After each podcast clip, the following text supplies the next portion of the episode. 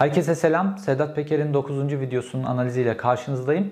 Sedat Peker normalde 8. videoda çıtayı çok yükseltmişti ve 9. videoda bu çıtayı daha da yükselteceğini vaat etmişti ve 9. videonun konusunun Tayyip Erdoğan olacağını, Tayyip Erdoğan'la helalleşeceğini, Tayyip abisiyle helalleşeceğini ilan etmişti. Fakat 8 ile 9. videonun arasına geçen haftada bir tweet attı ve dedi ki Biden görüşmesi nedeniyle beni de ajanlıkla suçluyorlar. Bu nedenle Tayyip abiyle helalleşme meselesini daha sonraya, Biden görüşmesinden sonrasına erteliyorum dedi. Fakat 9. videoda Sedat Peker'in inanılmaz derecede tempoyu düşürdüğünü, vitesi geri attığını görüyoruz. Şimdi normalde Mercedes'lerde böyle 9. yeni Mercedes'lerde 9. vitese kadardır arabalar ve 9. vitese attığınızda artık roketlersiniz. Fakat Sedat Peker 9. vitesten aldı arabayı 6. vitese, yani ta 6. videosundaki seviyeye indirdi. Yani esas babalarla uğraşmayı bıraktı, yeniden ayak takımına doğru ilerledi. Şimdi baktığınızda normalde Sedat Peker yoklama alıyor. Derin Mehmet burada mısın filan diyordu. Bir önceki videolarda dedi ki ya Mehmet Ağar işte ameliyat oluyor filan, o yüzden bu sefer yoklamadan onu muaf tuttu filan. Artık bu videoda Mehmet Ağar'ın ismini neredeyse ağzına almadı. Korkut Eken'in ismini neredeyse ağzına almadı. Esas vaat ettiği Türkiye'nin derin devletinin o bağırsaklarında dönen, kendisinin de içinde olduğu, kendisinin de karıştığı o suçlarla ilgili ifşaatları dile getirmekten vazgeçti Sedat Peker. Aynı şekilde Tayyip Erdoğan'a yönelik de vitesi inanılmaz derecede aşağıya düşürdü. Şimdi bunların hepsini kanıtlarıyla size anlatacağım. Fakat şu Paramount Otel meselesi var. Bu mesele çok önemli. Ben daha önceki videolarımdan bir tanesinde Cihan Ekşioğlu'nun ismini geçirmiştim. Bu Binali Yıldırım'la samimi işte çuvallarla taşınan paralar vesaire. Bu ismi geçirdikten sonra beni sağdan soldan arayanlar oldu. Hepsinin dikkat çektiği nokta bu Paramount Otel'de. Ve Paramount Otel'de de bu sefer Sedat Peker dile getirince olayın rengi tamamen değişti. Şimdi size Sedat Peker'in bu videoda anlatmadıklarını, Sedat Peker'in geri vites yaptığı konuları, Sedat Peker'in ucunu söyleyip geçiştirdiği ve Sedat Peker'in bazı konuları çarpıttığı, özellikle Paramount Otel konusunda bu konuların hepsini tek tek anlatacağım size ve fotoğraf inanılmaz netleşecek. Peker'in açıklamaya korktuğu bilgiler bu videoda.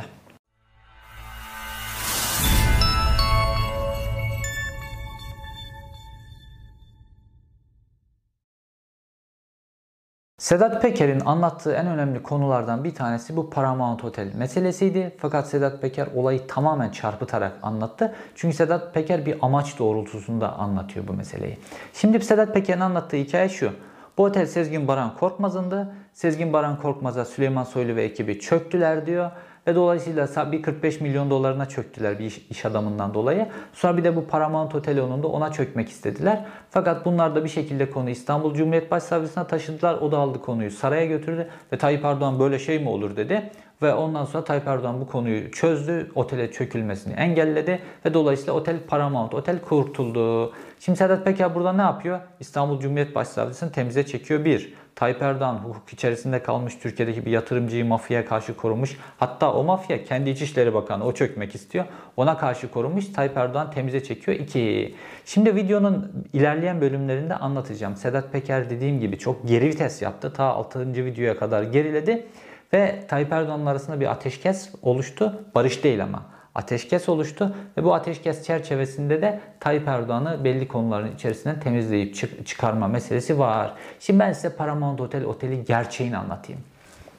Şimdi ben iki önceki videomdaydı zannedersem Cihan Ekşioğlu diye bir adamdan bahsettim. Bu işte Bodrum, Yalıkavak, Marina filan o etrafında dönen hadiseleri anlatırken bir de Cihan Ekşioğlu diye bir adam var.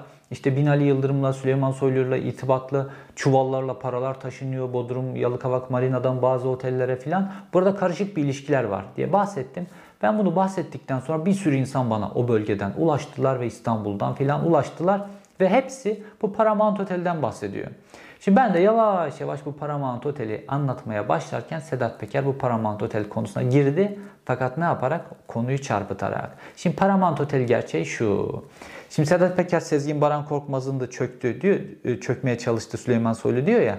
Aslında Sezgin Baran Korkmaz da otele çökenlerden birisi. Otelin esas sahipleri var. Şimdi Paramount Otel Türkiye'nin en lüks otellerinden bir tanesi. İsmini nereden alıyor? Meşhur filmlerin başlangıcında görürüz ya, Paramount Pictures. İsmini oradan alıyor. Şimdi bu otel konsept olarak geliştirilirken İşte Hollywood'a gidilmiş, Paramount Pictures'ın işte o konsept geliştiren elemanlarıyla filan böyle bir otel geliştirilmiş ve bu otel de Paramount oteller zincirinin ilk örneği olarak Bodrum Torba üzerinde böyle çok muhteşem bir burun üzerine konuşlandırılmış ve işte Kaliforniya havası estiren bir otel filan konseptiyle ultra lüks bir otel. Yani böyle bizim girip kalamayacağımız, önünden geçemeyeceğimiz otellerden bir tanesi. Şimdi bu otel kimin sermayesiyle kurulmuş? Sezgin Baran Korkmaz'ın sermayesiyle mi? Hayır. Sezgin Baran Korkmaz bir yatırımcı falan değil. Sezgin Baran Korkmaz uluslararası bir tefeci. Hani iş adamı falan deniyor ya, yok. Sezgin Baran Korkmaz tefeci yani. Fakat bunun uluslararası hukuk böyle manadaları, o bu adalar üzerinden para çevirerek bu şekilde yapıyor. Sezgin Baran Korkmaz bu. Şimdi bu otelin bir yatırımcısı var. O kim? Şimdi otelin esas yatırımcıları, parayı veren, Hollywood'da o Paramount Pictures'ta bu bağlantıları filan yapan Özbek asıllı bazı oligarklar. Şimdi otelin kuruluşunda, açılışında daha doğrusu Nicole Kidman geldi. Ve Nicole Kidman işte dünyaca ünlü gruplar filan otelin açılışını yaptılar ve biz ilk o zaman otelin ismini duyduk. O Nicole Kidman'ın yanında oturan bir tane Özbek asıllı büyük iş adamı, küçük çapta bir oligark diyebileceğimiz bir adam var. Kim o? Botir Rahimov denen bir adam. Şimdi bu Botir Rahimov'un kendi ülkesinde bazı, Özbekistan'da, Rusya'da bazı problemleri var. Türkiye'ye geliyor. Türkiye bu yatırımı yapıyor. Hükümette Binali Yıldırım, Süleyman Soylu hükümet çerçevesinde bunun bu sorunlarını çözüyorlar vesaire. Türkiye'de kalmasını sağlıyorlar. Fakat bir insanın bir sorunu filan varsa aynı zamanda da bir açığı meydana geliyor ve bu açıktan dolayı da birileri çökmeye çalışıyor onlara. Şimdi sonra bu adam, otel ilerliyor. Oteli büyütmeye karar veriyor. Oteli büyütmeye karar verince de finansman ihtiyacı doğuyor ve Sezgin Baran Korkmaz bu finansmanı sağlıyor. Ne kadar? 30 milyon dolar civarında bir finansman sağlıyor. Ve bu şekilde otele ekstra yatırım, odaların sayısı arttırılacak. Fakat bir taraftan Sezgin Baran Korkmaz, biliyorsunuz tefeciler parayı verirken birisine öyle bir şekilde bir düzen kurarlar ki aslında oradaki o ballı yatırımın bir kısmına çökerler yani, ya da tamamına çökerler. Bu şekilde kurarlar tefeciler ağlarını. Ve otele de öyle bir anlaşmayla bu para veriliyor ki otel o parayı döndüremeyecek seviyede o paranın tahsil zamanı geliyor. Tabii aynı bunun yanında bir de Sezgin Baran Korkmaz'ın da işte Erdoğan rejim içerisinde adamları var. Bir de devlet gücüyle de ekstra başka baskılar yapılıyor. Ve dolayısıyla da otele Sezgin Baran Korkmaz ve Cihan Ekşioğlu ve bazı başka kişiler, bunların bir çökme hadisesi ortaya çıkıyor. Çökme hadisesi gerçekleşiyor. Yani esas Sedat Peker Sezgin Baran Korkmaz'ın oteline Süleyman Soylu çökmek istiyor diyor ya. Otel Sezgin Baran Korkmaz'ın değil. Sezgin Baran Korkmaz da otele çökmüş esas itibariyle. Dolayısıyla aslında çöken adamın üstüne birisi daha çökmeye çalışıyor. Böyle bir karmaşık düzen var. Fakat Sedat Peker bu kısmını, esas otelin sahipleri kısmını gizliyor. Aslında Botir Rahimov'la Sedat Peker de tanışıyor olmasına rağmen Sedat Peker bu kısmı gizliyor. Peki konu nasıl çözülüyor? Hakikaten gittiler de İstanbul Cumhuriyet Başsavcısı konuyu Tayyip Erdoğan... Bir kere İstanbul Cumhuriyet Başsavcısı konuyu Tayyip Erdoğan niye taşıyor? İstanbul Cumhuriyet Başsavcısının önüne bir suç dosyası gelirse gereğini yapar. Ayrıca konu Bodrum'da oluyor. İstanbul Cumhuriyet Başsavcısının ne alakası var? Sanki Tayyip Erdoğan mahkeme. Konu mahkemeye götürüyor ve mahkemede çözülüyor. Nasıl çözülüyorsa Tayyip Erdoğan'da çözülüyor konu. Nasıl çözülüyor peki? Öyle Sedat Peker'in Tayyip Erdoğan'ı İstanbul Cumhuriyet Başsavcısı'nın akladığı gibi konu çözülmüyor. Şimdi bu Botir Rahimov'un çok samimi olduğu, hem ortağı hem de akrabası olduğu bir tane oligark var. O oligarkın, hep oligarklardan bahsediyoruz ya, Mübariz Mansimov, hayatımıza bir oligark girdi. Şimdi yeni bir oligark daha giriyor. Yeni iki oligark daha giriyor. Biri Botir Rahimov, diğeri Alişer Burhanovic Usmanov. Şimdi Usmanov dediğimiz adam öyle küçük bir adam değil. Bu adam internetten de girip araştırabilirsiniz. Rusya'nın en zengin adamı. Ve Forbes dergisi de dünyanın en zengin 50 adamı listesi içerisinde gösteriyor bunu. Bu adam böyle 50-60 milyar dolarlık serveti olan bir adam olarak gösteriliyor. Ve bu kişi o Paramount Otel'in sahibi Botir Rahimov'un hem ortağı hem de akrabası. Dolayısıyla Usmanov konuyu Tayyip Erdoğan'a taşıyor. Taşıyınca Tayyip Erdoğan da bir tercihte bulunuyor burada. Burada bir küçük bir çökmeye çalışan bir grup var. Bir de burada devasa, dünya çapında bir oligark var. Hani Bodrum Yalıkavak Marina'da da bir Mübariz Mansimov var. Ondan sonra bir de Sokar var. Daha büyük böyle bir oligark. Dolayısıyla onu tercih ediyor ya Tayyip Erdoğan. Mübariz'e o kadar samimiyetine rağmen hemen satıyor. Burada da hemen Sezgin Baran Korkmaz falan kimle? Onları hemen diskalifiye ediyorlar. Ve dolayısıyla da esas konuyu orada tutuyor Tayyip Erdoğan. Tayyip Erdoğan çözüyor hadiseyi. Ve Tayyip Erdoğan'ın çözmesinin sebebi de öyle hukuk çerçevesi bir yatırımcıyı korumak falan değil. Daha büyük oligarkı, daha güç kimdeyse, para kimdeyse onu tercih ediyor Tayyip Erdoğan. Böyle çözülüyor konu. Hukukla ilgisi yok. Bir kere saray mahkeme mi? Yani konu çözülecekse polis operasyonu olur, savcı operasyonu olur. Türkiye'nin bir yatırımına nasıl çöküyorsunuz falan diye. Bunun bir soruşturma dosyası olur, uyak kaydı olur. Hiç öyle bir şey yok. Tamamen sarayda bir mahkeme var herhalde. Öyle bir mahkemeleri var. Böyle milyon dolarlık işleri herhalde oradaki mahkemede çözüyorlar. Bu da bu şekilde çözülüyor. Fakat Tayyip Erdoğan ne yapıyor? Olayı güçlüyü seçerek çözüyor. Orada haklıyı değil, güçlüyü seçerek çözüyor.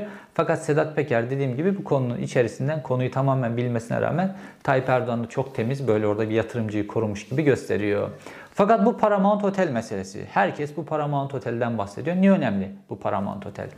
Şimdi böyle ultra lüks mekanlar ya varsa bir yerde, ultra lüks gazinolar, ultra lüks oteller falan varsa ultra lüks ya da devasa boyutta para aklama mekanizmaları da vardır. Şimdi bu Paramount Otel'in suite daireleri var ya da lüks daireleri var. Geceliği $60.000 olan odaları var.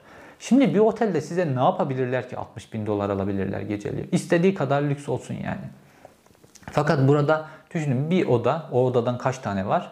Bir odada bir gecede $60.000 aklıyorsunuz. 10 gecede $600.000 aklıyorsunuz. 10 tane öyle odanız varsa, 20 tane öyle odanız varsa ne kadar kolay para aklanabilir. Odaları her gün dolu gösterirsiniz. 365 gün dolu olmasalar bile inanılmaz bir para aklanabilir orada. Çok hızlı biçimde.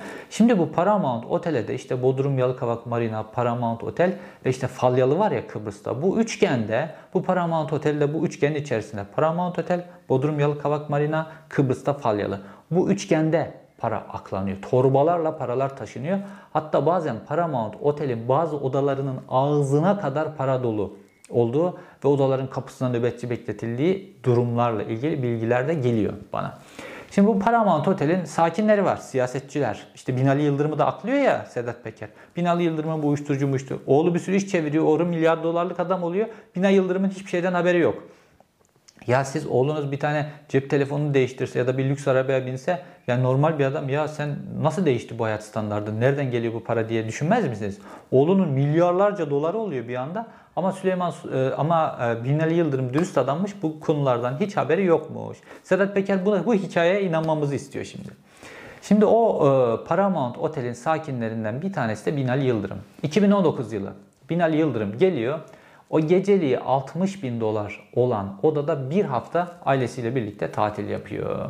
Binali Yıldırım işte İstanbul Büyükşehir Belediyesi'nde bir işte genel müdürmüş. Sonra başbakan olmuş vesaire. Bunun maaşı belli. Yani en üst düzeyden maaş alan devlet memuru, başbakan seviyesinde dahi alan devlet memuru, hatta zengin bir iş adamı. Ya Koç grubu bile gidip yani o kadar zenginliklerine rağmen hani gün görmüş adamlar böyle geceliği $60.000'lık bir otelde kimse kalmaz. Burada ya görgüsüzsündür ondan sonra ya da burada bir para aklanıyordur ki zaten Binali Yıldırım da bu geceliği $60.000'lık odada kalıp karşılığında 5 kuruş para ödemiş değil.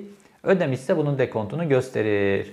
Ama oğlu da Venezuela'ya maske filan götürmüş ya, Covid test kitleri götürmüş ya, onun faturasını gösteremediği gibi bu konunun faturasını da gösteremez. Ama burada büyük bir para aklanıyor. Şimdi konunun bir de Cihan Ekşioğlu boyutu var. Şimdi bu Cihan Ekşioğlu hem Binali Yıldırım'la samimi hem Süleyman Soylu'yla samimi. İşte çakarlı aracı var. Çakarlı araç ne demek? Size bir polis koruma verilmiş demek ki çakarlı araç kullanıyorsunuz. Sedat Peker'in de varmış ya polis koruması çakarlı aracı, böyle dağıtıyorlar. Niye dağıtıyorlar? Demek ki bu adam onlar için bir iş görüyor. Şimdi burada bu üçgende bahsettiğim Yalıkavak Marina, Paramount Otel, Falyalı üçgeninde dönen paraların bir kısmı da işte Binali Yıldırım ekibine akıyor. Bir kısmı Soylu ekibine akıyor ve bunlar aslında güçlerini de bu finansı, bu paranın gücünü buradan alıyorlar. Fakat Sedat Peker bu olayın üzerine öyle bir şey yapıyor ki basit. Ondan sonra bir tane adamın oteline siyasetçiyle işte bir mafya grubu el ele vermişler de çökmeye çalışıyorlarmış gibi basitleştiriyor. Oysa orada Sedat Peker nasıl Yalıkavak Marina'da işin ucunu azıcık uyuşturucudan kapağı açtı ya, bu Paramount Otel'in kapağını çok iyi açabilir. Çünkü hem o Özbek oligarkları tanıyor Sedat Peker, hem Sezgin Baran Korkmaz'ı tanıyor, hem Süleyman Soylu'yu tanıyor, hem Binali Yıldırım'ı tanıyor. Dolayısıyla Sedat Peker bu konunun bütün detaylarına hakim fakat konunun kapağını açmıyor. Aksine bu konuda Tayyip Erdoğan ve İstanbul Cumhuriyet Başsavcısını aklayarak rejimin hiç bu işin içerisinde dahli yokmuş, böyle oligarklarla aşık atmıyorlarmış, tefeciler işin içerisinde yokmuş, kendi bakanlar işin içerisinde yokmuş ve bütün bu pisliği Tayyip Erdoğan çözmemiş gibi, bunların hepsini anlaştırmamış gibi anlatıyor. Şimdi Tayyip Erdoğan bu konuyu çözdü neyin karşılığında? Böyle 10 milyonlarca dolarlık bir krizi birisi çözüyorsa, bir mahkeme kurulmuşsa sarayda çözüyorsa bu bir şeyin karşılığında çözülür. Neyin karşılığında çözüldüğünü de Sedat Peker biliyor fakat bu konuyu pas geçiyor. Şimdi gelelim bu çökme meselesine. Sedat Peker bu çökme meselelerini çok güzel anlatıyor. Şimdi gelelim çökme meselelerinin detaylarına. Biraz daha inelim. Bu çökme meselelerinde Paramount Otel çok büyük bir lokma ama geçenlerde Köfteci Yusuf hadisesinden de bahsetmişti mesela Sedat Peker. O konunun da aslında detaylarını anlatmak lazım. Şimdi Sedat Peker diyor ki Metin Külünk meselesinde, ben öyle Metin Külünk'e diyor böyle 10.000 dolar filan aylık para vermedim diyor, Süleyman Soylu'nun söylediği gibi. Ben daha çok para verdim. Ne yapmış? Metin Külünk'ün kardeşi işte gitmiş tefeciden para almış. Tefeciden para alınca da parayı işte tefeciler, az önce anlattığım gibi sistemi öyle kurarlar ki oraya çökmek için, tefeciler mekanına çökmüşler. Metin Külünk de gitmiş Sedat Peker'den yardım istemiş. Tıpkı az önce anlattığım şey gibi. Orada hani en büyük Tayyip Erdoğan diyor, ondan gidip yardım istiyorlar en sonunda. Burada da bu seviyede 300 bin liralık bir mevzu olduğu için Sedat Peker'den yardıma gidiyor Metin Külünk ve diyor ki ya kardeşim mekanına tefeciler çöktü, bunu geri versinler diyor. Şimdi Sedat Peker'in gururuna dokunmuş anlaşılan. Ya 300 bin liralık bir konu için Sedat Peker arayıp da böyle aracı mı olacak falan. Sedat Peker diyor ki ya tamam ben halledeyim diyor. 300 bin liralık meseleyi Sedat Peker çözüyor. İşte dolar kurundan şimdi 1,5 milyonluk meseleymiş. İşte o kadarlık bir mesele. Yani Sedat Peker için çok büyük bir paralar değil. Bunun için kredisinin ismini kullandırmaz. Bunun için telefon trafiğine bile girmeye değmez Sedat Peker açısından. Şimdi Sedat Peker milyon dolarlık böyle 10, 20, 30 milyon dolarlık tahsilat işlerini yapar ya da o tip çökme işlerinde Sedat Peker vardır. Böyle küçük meselelerin içerisinde yoktur. Şimdi Metin Külünk'e bunu Sedat Peker niye yapıyor? Hatta diyor ki Metin Külünk'le ilgili sadece bu konuda değil diyor. Bu konuda kardeşine 300 bin vermem meselesi değil diyor. Seçim zamanlarında gelirdi diyor, arabasına çantayla para koyardık diyor. Şimdi bunu neyin karşılığında yapıyor? Metin Külünk'ün şöyle profiline bir bakın. Metin Külünk çok iyi bir siyasetçi mi? Türk ekonomisine, Türk siyasetine, Türk bilimine filan, bunların hiçbirisine katkı yapacak böyle çok vatan için çok elzem bir adam olduğu için mi Sedat Peker, çok vatansever Sedat Peker bu adama bu paraları veriyor? Yok. Metin Külünk siyasetçilerle mafya grupları arasındaki köprü. Metin Külünk'ün tek özelliği bu. Sedat Peker o adama para veriyorsa siyasetin korumasını almakta kendisine aracı olduğu için bu parayı veriyor Sedat Peker. Dolayısıyla Metin Külünk'ü besliyor ki siyasetin gücü konusunda bana aracı olsun Metin Külünk. Dolayısıyla da çantasına seçim zamanlarında para konuluyor Metin Külünk'ün. Kahve meselesi de aynı şey mesela. Kahve meselesinde de hem bir siyasilerden bir güç devşirme var hem de aynı zamanda bir çökme hadisesi var. Şimdi o kahveleri Sedat Peker diyor ya, benim işte markam olan Tarihi Beyoğlu Kuru Kahvecisi'nin kahvelerini AK Parti'ye verdim diyor.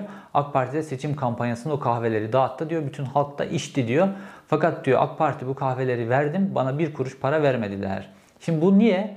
Bir düşünün, böyle gerçek bir yatırımcı olsa, gerçek bir iş adamı her kuruşunu alnının teriyle kazanmıştır ve böyle bir siyasetçiye, başka bir şeye böyle alnının terini böyle milyonlarca liralık, 10 milyonlarca liralık, hatta öyle diyor Sedat Peker, kahveyi vermez. Şimdi gidin, Türkiye'nin çok ünlü tarihi kahvecileri var. Onlardan bir tanesiyle böyle bir ilişkinin içerisine girebilir mi siyasetçiler? Yok. Haydan gelen huya gidiyorsa ancak böyle bir ilişkinin içerisine girersiniz. Şimdi Sedat Peker o kahveleri AK Parti'ye niye veriyor? Siyasetin korumasını almak için. Çünkü daha çok kazandıracak ona. Olay böyle işliyor. Vatan, millet filan meselesi filan değil bu konular. Kendisi hep söylüyor ya, vatan, millet meselesi varsa arkasında bir şey gizleniyordur. O kahveleri de öyle vatan, millet için vermiyor kahveleri. Arkasında bir şey gizleniyor. Sedat Peker siyasetin nüfuzunu alıyor buradan. Nasıl alıyor peki? Şimdi tarihi Beyoğlu Kuru Kahvecisi. Şimdi bu normalde 1930'lardan beri bir marka. Şimdi fakat bir kere önce Sedat Peker bu markaya çökmüş. Şimdi bu normalde bu marka işte bir süre kapanmış, sonra yeniden açılmış. Bir tane kızcağız var işte, ailenin torunu. O işte böyle atölyelerde ömrü geçerek o markayı yeniden hayata geçirmiş, yaşatmaya çalışıyor. Ve o marka Türkiye'de bilinen bir marka. Özellikle İstanbul, Marmara civarında bilinen bir marka. Şimdi Sedat Pekerler almışlar o markayı. Tarihi Beyoğlu Kuru Kahvecisi. Sonuna muhabbet koymuşlar. Bir tane böyle küçücük silik yazarak adamın markasını aslında böyle küçük bir muhabbet kelimesi ekleyerek markasına çökmüşler. Şimdi o kızcağız, o kahveleri üretmeye çalışan kızcağız, Sedat Peker ve bunun gibi insanlar bu markasına bu şekilde çökmüşler. Onlarla mücadele edebilir mi? İmkansız mücadele edemez. Şimdi burada önce sen ona bir çökmüşsün. Dolayısıyla haydan gelmiş. O markanın bütün gücünü kullanarak para kazanıyorsun. Baktığınızda da Ticaret Sicil Gazetesi'ne 10 bin lira sermayeli bir şirket. 5 bin lirası Sedat Peker'in, 5 bin lirası başka bir adamın. 10 bin lira sermayeli bir şirketle 1930'lardan gelmiş bir tane kahve markasına çöküyorsunuz. Onu kullanıyorsunuz. Bundan zengin oluyorsunuz. Haydan gelince huya da işte AK Parti'ye de oradan kahveleri gönderiyorsunuz. Hangi kalite kahveyse artık gönderiyorsunuz onları. Dolayısıyla haydan gelen huya gidiyor. Böyle olduğu için bu paralar böyle kolay harcanıyor. Normal bir tane alnının teriyle o paraları kazanmış, kahve markasını o noktaya getirmiş hiç kimse böyle AK Parti'ye milyonlarca liralık kahve filan peşkeş çekmez. Haydan gelen huya gittiği için böyle. Şimdi bu çökme meselesinde Köfteci Yusuf'a da böyle çökmek istediler. Fakat Köfteci Yusuf olayında olay farklı bir boyuta gitti. Niye? Çünkü Köfteci Yusuf o noktaya alnının teriyle gelmiş. Alnının teriyle gelen adamlara kolay çökemez. Şimdi mafya bir yere çöküyorsa genel olarak o adamın zaten bir zayıf meselesi vardır. Bir kirli işi vardır. Mafya böyle bir bakar. Bir adam bir yerde bir dümen çeviriyor. Orada bir ranta konmuş, hak etmediği kadar para kazanıyor, bir yolsuzluk var filan. Mafya bunu görür. Birisi bir yerde malı götürüyor. Böyle görürse mafya gider oraya çökmek ister. Bundan işte şu kadar yüzde bana vereceksin der. O kişi de genel olarak kabul eder. Niye? Çünkü polise gitse polis gelecek, maliye girecek, devlet işinin içerisine girecek. Devlet işinin içerisine girince kendisinin de orada elde ettiği haksız kazanç var ya o da ortaya çıkacak. Olay tamamen, mal tamamen elinden gidecek o zaman ya da çok büyük cezalarla karşılaşacak. O yüzden mafya tamam der. Mafya da onu siyasetçilerle nüfuzunu kullanır, devletle nüfuzunu kullanır, piyasaya karşı nüfuzunu kullanır. O adama koruma verir. O da oradan çalar. Halkın parasını çalar. Oradaki rantı götürür. Haksız kazanç elde eder. Bu şekilde işler. Şimdi Köfteci Yusuf anlaşılan böyle bir yumuşak karnı olmadığı için ne yapmış? Dürüst her insan gibi doğrudan polise koşmuş. Şimdi mafya bu tip çökme işlerinde böyle kirli işleri olan adamların işlerine çöker ki adam doğrudan polise gidemesin, konu polise yansımasın. Konu polise yansıyınca kendisinin de başı derde gider. Köfteci Yusuf direkt polise gidince Sedat Peker de diğerleri de filan hepsi geri adım atmışlar.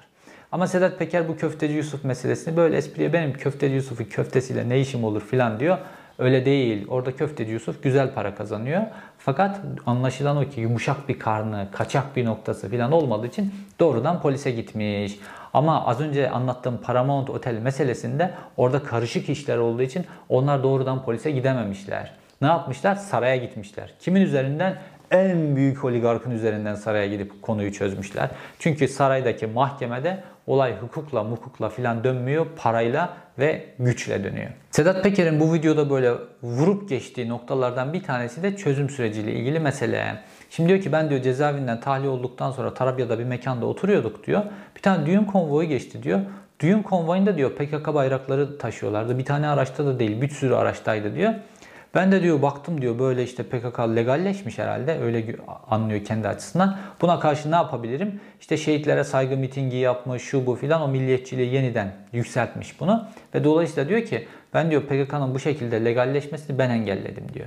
Şimdi bu çözüm sürecinin nasıl çökertildiğiyle ilgili çok önemli bir ipucu. Gerçekten de bu çözüm sürecinde Kürt tarafı PKK işin ucunu böyle aşırılıklara götürmüştü. Mesela ben de şahit olduğum bir mesele var. İstanbul Esenler Otogarı'ndayım. Böyle Ankara'ya gideceğim. Otobüs bekliyorum. Bir tane taksici takside son ses Sayın Öcalan diye bir şarkı var ya. Sayın Öcalan şarkısını açmış. Son ses.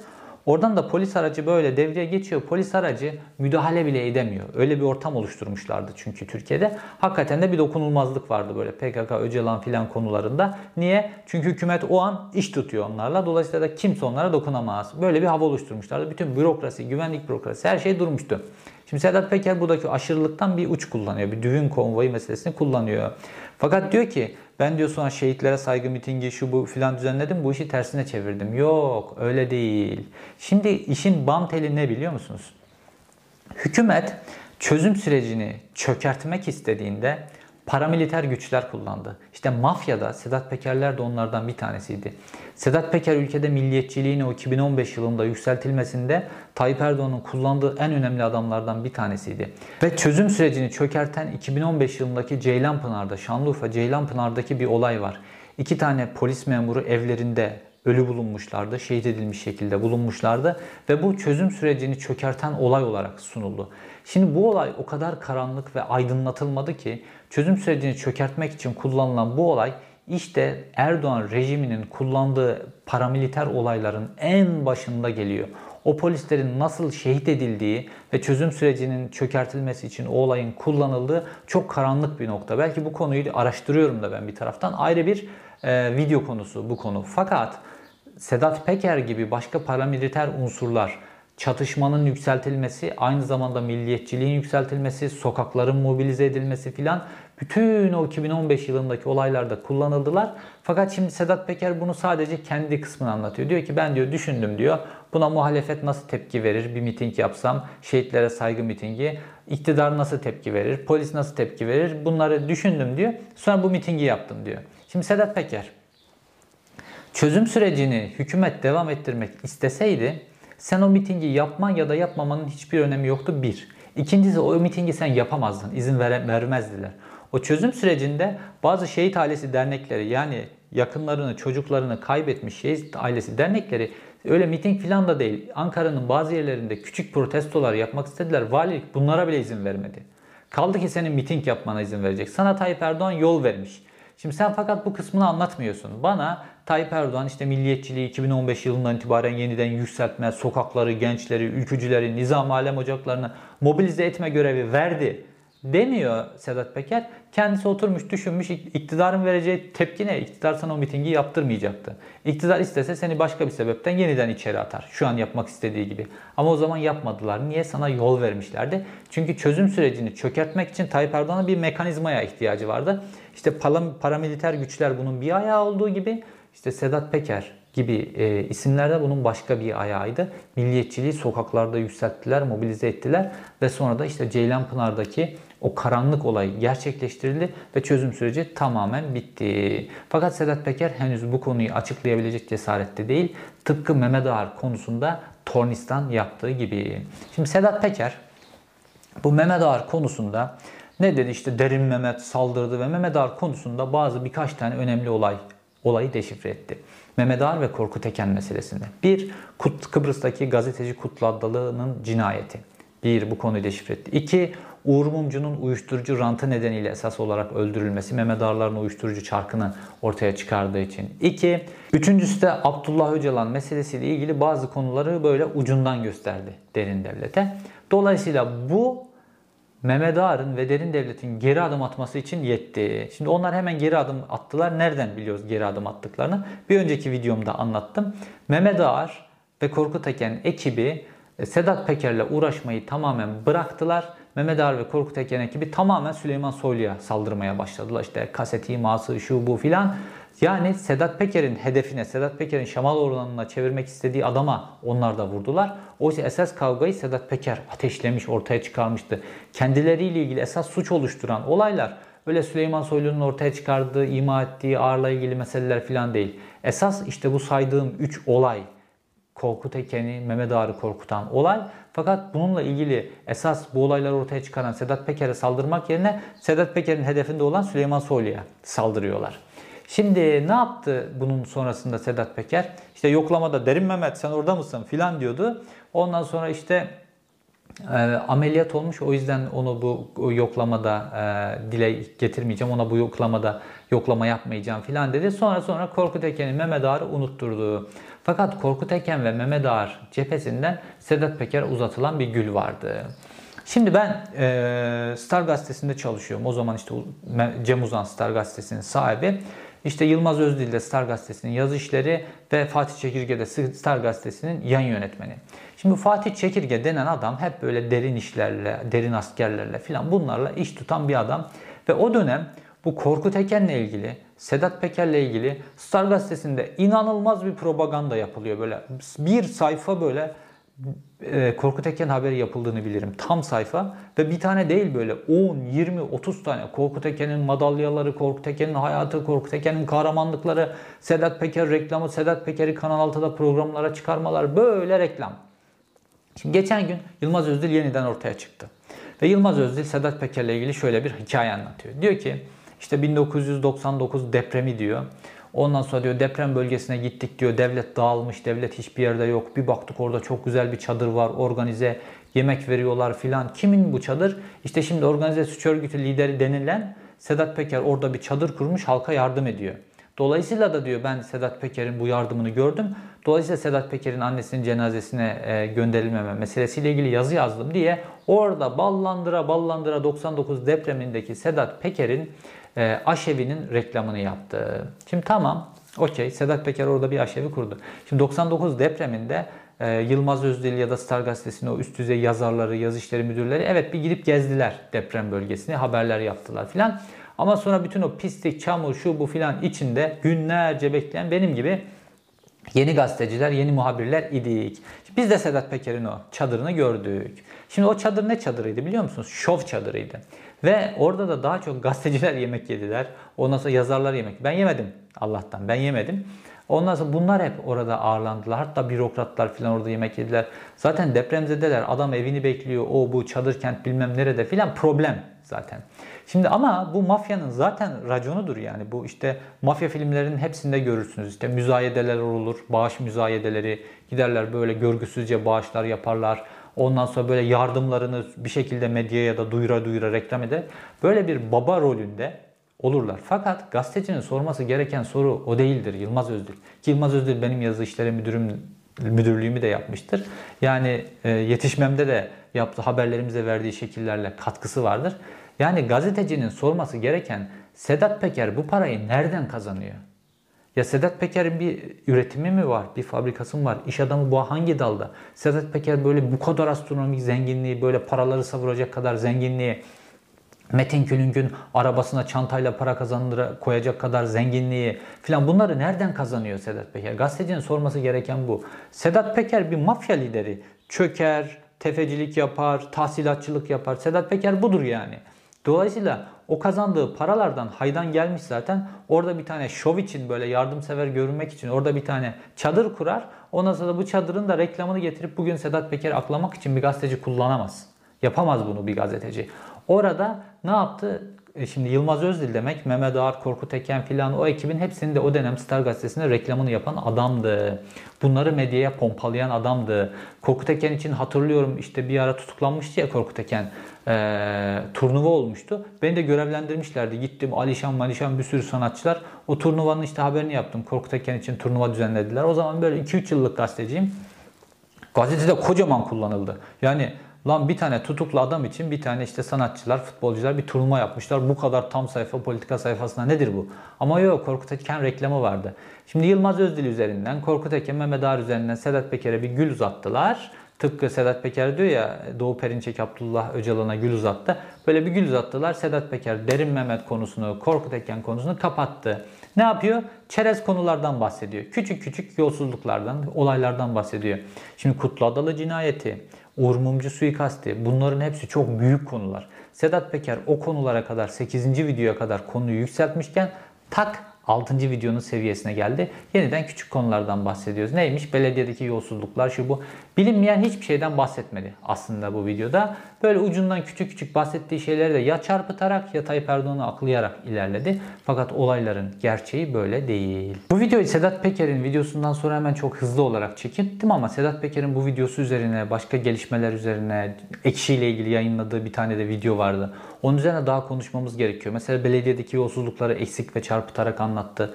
Mesela Tayyip Erdoğan neden Sırbistan'ı böyle destekliyor? Hani işte Bosnalıların katili filan. Bu Sırbistan'da niye böyle iyi ilişkileri var, o mesele.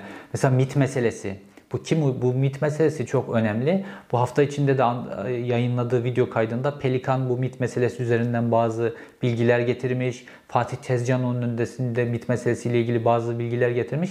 Ve Sedat Peker bu videoda da, ilk videosunda da böyle MİT'i çok başarılı gösteren ve MİT'i çok aklayan bazı hamleler yaptı. Çünkü Hakan Fidan'ın da bazı hamleleri oldu. Şimdi olayın özellikle bu hafta bazı gelişmeler var. Ta Kırgızistan'a uzanan bazı boyutu var. MİT cephesinde, Sedat Peker MİT üçgeninde çok enteresan hadiseler oluyor. Bunların hepsini anlatacağım. Hafta içi çekeceğim videoda. Belediyelerle ilgili yolsuzlukları anlatacağım. Sırbistan meselesini anlatacağım. Sedat Peker, Hakan Fidan bağlantısını, Pelikan'ın bundan neden bu kadar rahatsız olduğunu, AK Parti içindeki dengeleri vesaire hepsini anlatacağım. Fakat AKP içerisinde inanılmaz bir kafa karışıklığı var. Normalde AKP bir kriz çıktığında ya da bir hadise olduğunda AK Partililer şöyle çalışırlar. Şimdi bir SETA var, bir de Pelikan var. Şimdi SETA bir fikir oluşturur. Bir kriz var önümüzde ya da AKP bir hamle yapacak. SETA bununla ilgili gazeteciler nasıl konuşulması gerektiğiyle ilgili bir çalışma yapar. Ve sonra gazeteciler tek tek aranır ya da toplu olarak mail gönderilir. İşte Ankara temsilcilerine, önemli yazarlara. Bu konudaki, bu krizdeki ya da bu yapacağımız gelişmedeki bizim bakış açımız şu. Şunu söyleyeceksiniz der. Sonra bütün gazeteciler koro halinde aynı şeyi söylerler. Sonra işte Pelikan çetesi, kendisine yönelik daha troll ağları, sosyal medyadaki bu konuyu işleyecek kişiler filan, onlara kendisi bu konuya şöyle yaklaşacaksınız der, gönderir. Ondan sonra onların hepsi de öyle yaklaşırlar. Ve siyasetçilerle ilgili de işte AKP Grup Başkan Vekilleri, MKK, AKP'li siyasetçilerin ağzına ne konuşmaları gerektiğini verir. Onların hepsi de böyle savunurlar. Her konuda blokturlar. Şimdi fakat bu Sedat Peker meselesinde AKP'lilerle, AKP'li yazarlarla, AKP'li milletvekiller, siyasetçilerle, bunlarla konuşun, nabız alın. İnanılmaz bir kafa karışıklığı var. Kimse ne yapacağını bilmiyor. Ve hepsinin vurgu yaptığı konulardan bir tanesi şu. Tayyip Erdoğan'ın sağlık durumunun kötülüğü nedeniyle Sedat Peker çok zamansız bir durumda yakaladı. İşte Tayyip Erdoğan'ın artık korsesiz gezemediği filan gibi konulardan bahsediyorlar. Ve saray bir politika üretemiyor. Bu Sedat Peker meselesini okuyamadı. İlk başta Süleyman Soylu'yu dövdüğü için buna yol verdiler. Fakat şimdi olay Binali Yıldırım'la birlikte kendilerine gelmeye başladı. Ve bu işin içerisinde Hakan Fidan'ın da kendisine yönelik bir stratejisi olduğuna ilişkin Pelikan grubunun özellikle bir düşüncesi var. Anlaşılan Pelikan grubu bunu da iletmiş ki Hakan Fidan stratejisini değiştirmek zorunda kaldı. İnanılmaz bir kafa karışıklığı var AKP'de. Şimdi bu AKP'deki kafa karışıklığını da bu hafta içerisinde yapacağım videoda anlatacağım. Bu hafta içerisinde aslında 2 tane bu konuyla ilgili video yapıp olayı daha da genişleteceğim. Sedat Peker'in anlattıkları, çünkü anlattıkları kadar anlatmadıkları, anlattıkları kadar çarpıttıkları, bunların hepsinin önemi var. Bunların hepsini detaylandırarak ben size anlatacağım. İzlediğiniz için teşekkür ederim. Bir sonraki videoda görüşmek üzere.